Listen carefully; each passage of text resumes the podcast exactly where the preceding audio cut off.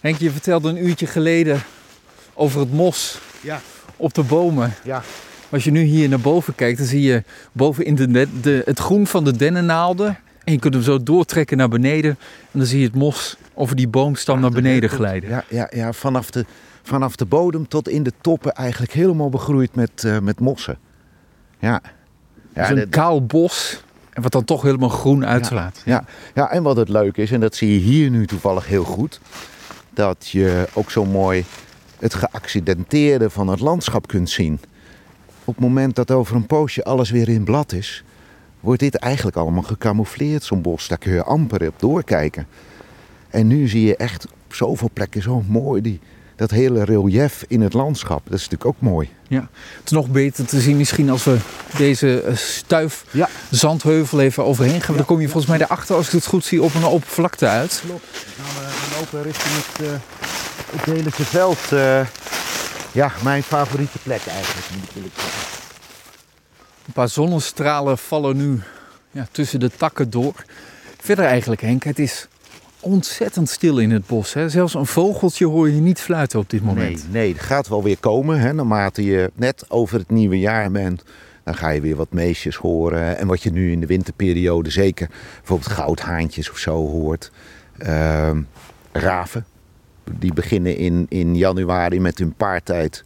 Dus dan, als je dan over die vlaktes of door het bos loopt, dan hoor krok, krok, krok. En dan zie je die raven zo Ja. buitelen door de lucht. Nou, dat is natuurlijk fantastisch. Dat het begin dat het eigenlijk toch wel het voorjaar eraan zit te komen. Ja, dat kun je nu nog nauwelijks voorstellen. Maar eigenlijk als we een aantal weken verder zijn... Dan, dan is in het bos, in de natuur, zijn veel dieren... of zijn een aantal dieren alweer in de voorjaarstand Ja. gesprongen. Ja, ja, ja. En, en nou ja, ook bezig met de toekomst. Ik bedoel, als je kijkt naar bijvoorbeeld vossen, hè, die hun paartijd in januari, februari hebben, ehm, dan heb je ook een wat grotere kans dat je ook een keer een vos in het bos of op het open veld hier eh, tegen kunt komen. Is natuurlijk fantastisch. Ja. En als er dan nog een beetje sneeuw valt, ja, dat is helemaal mooi, weet je. Zo'n rode vos in een besneeuwd landschap. Schitterend. Ja, kom maar op, zou Ja. ik zeggen. Moeten we eerst sneeuw hebben überhaupt? En een vos.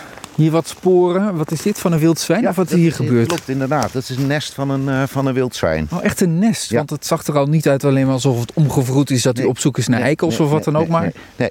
Kijk, de zwijnen die schuiven met hun snuitje, of snuit, want ze hebben een beste snuit, maar schuiven ze gewoon de grond weg. En maken een kuil. En daar liggen ze met de hele familie in. En eh, soms, en ja, gras is hier niet echt in de buurt. Maar zie je ook dat ze het nest helemaal gaan bekleden met, eh, met gras. Dus ze maken er een mooi bedje van. Ja, dus de kans is groot dat hier afgelopen jaar ergens eh, Oh, jongen zijn geboren. jaar. Ja, dat kan. Maar een, een nest waar jongen in geboren worden, dan zie je meestal wel dat ze ook tak, takmateriaal, hè, fijnspartak of ander, en grassen en zo, dat ze echt wel een heel mooi nest. Dit is echt een, een slaapplek. Nog in gebruik, denk je?